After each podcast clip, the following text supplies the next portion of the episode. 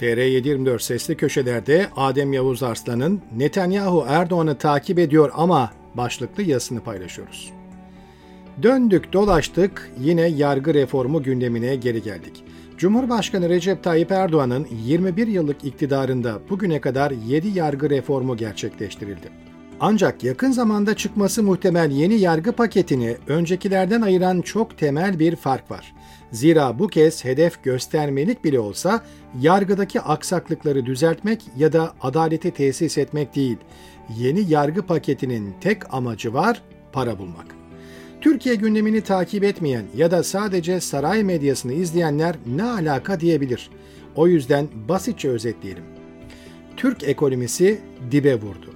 Gerek iş bilmez ve kötü niyetli siyasiler, gerekse de devasa boyutlardaki yolsuzluklar nedeniyle hazinede para kalmadı. Hem de öyle böyle değil. Şöyle anlatayım. Hazineye 75 milyar dolar para koysanız rezerv ancak sıfır olacak.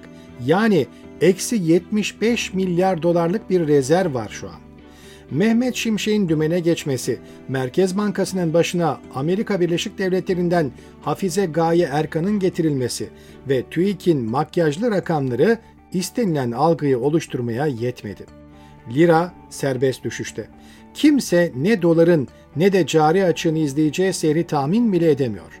Gerçi doları bilinçli olarak yükselttikleri, arada yapılacak vurgun sonrası yeniden baskılanacağı yönünde bilgiler var ama konumuz o değil. Erdoğan rejiminde döne döne vurgun yapmak haber değeri taşımıyor.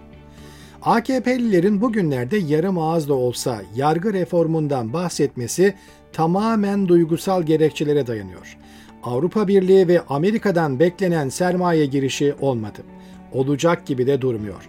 Bu yüzden Reuters haber ajansına konuşan iki üst düzey AKP'li ekonomik gerekçelerle bir takım adımların atılabileceğini söyledi. Zaten Hakan Fidan ve İbrahim Kalın da Batı ile yakın ilişki kurma ihtiyacının bir sonucu olarak o konumlara atandılar. Peki bu ne kadar gerçekçi? Her sabah yeni operasyonlar yapılıyorken, bebekler bile hapse gönderilirken bu nasıl olacak? Öncelikle şunu ifade etmek lazım. Erdoğan ve AKP kurmaylarının hedefi adaleti tesis etmek değil. Nasıl ki çözüm sürecinde amaç Kürt sorununu çözmek değildiyse, burada da adaleti sağlamak gibi bir hedef yok. Erdoğan ve saray sakinlerinin temel hedefi yargı bağımsızlığı varmış gibi davranıp para bulmak. Peki işe yarar mı? Maalesef yarar. Amerika Birleşik Devletleri ve Avrupa Birliği başkentlerinin Erdoğan rejimiyle olan ilişkisine bakarsak al-ver mantığına dayandığını görebiliriz. Yani Erdoğan Avrupa Birliği ve Amerika'nın isteklerini verdiği sürece onlar da insan hakları ihlallerine göz yumuyorlar. Erdoğan mültecileri Avrupa Birliği'ne karşı bir silah olarak kullanarak onlara diz çöktürüyor. Türkiye kamuoyuna ensar muhacir muhabbeti çekerken AB liderlerini sıkmayın canımı açarım kapıları ve 3 milyon mülteciniz olur diyerek tehdit ediyor. Aynı şekilde Amerika'ya da askeri üsler ve Rusya ile şantaj yapıyor. Obama döneminden başlayarak bu blöfü yiyen Amerikan yönetimleri Erdoğan'ın daha da pervasızlaşmasının sorumlusu sayılabilir.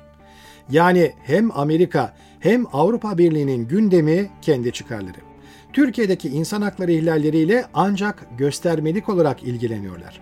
Hal böyle olunca Erdoğan göstermelik bir reform yapar.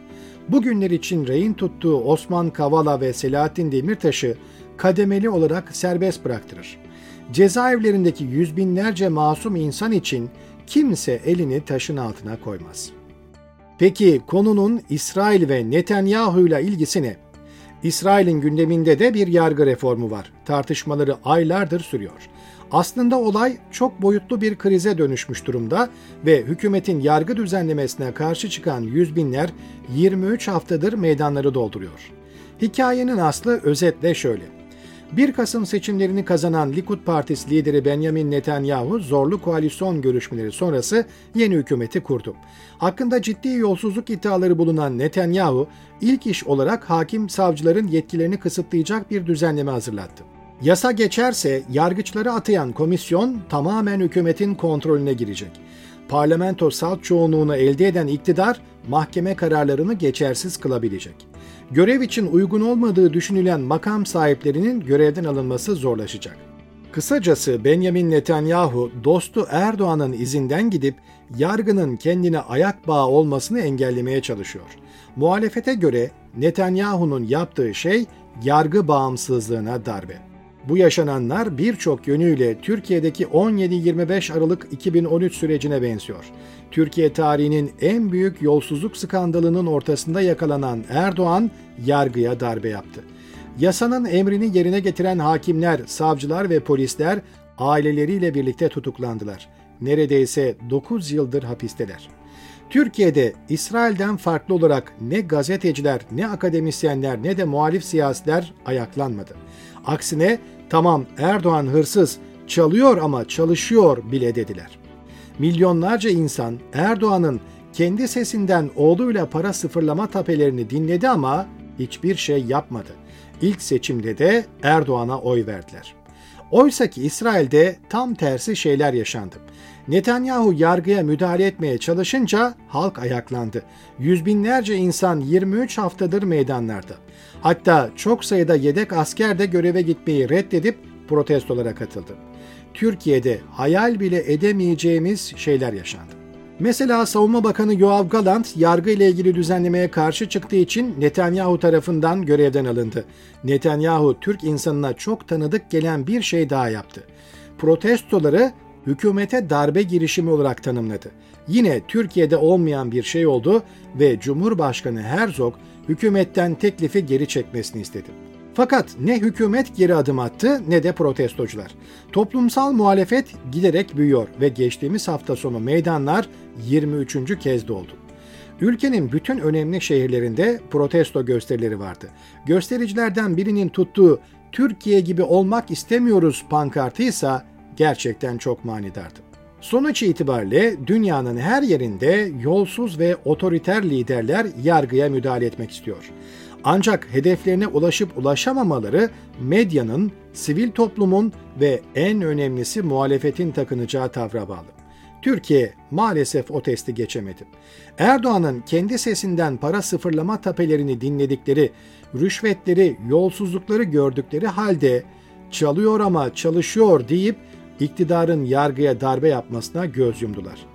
Medyanın, muhalefetin ve en önemlisi halkın duyarsızlığından cesaret alan Erdoğan, adım adım tüm kurumları teslim alıp hepsini saraya bağladı. Bugün gelinen noktada ne yargı bağımsızlığı kaldı ne medya özgürlüğü.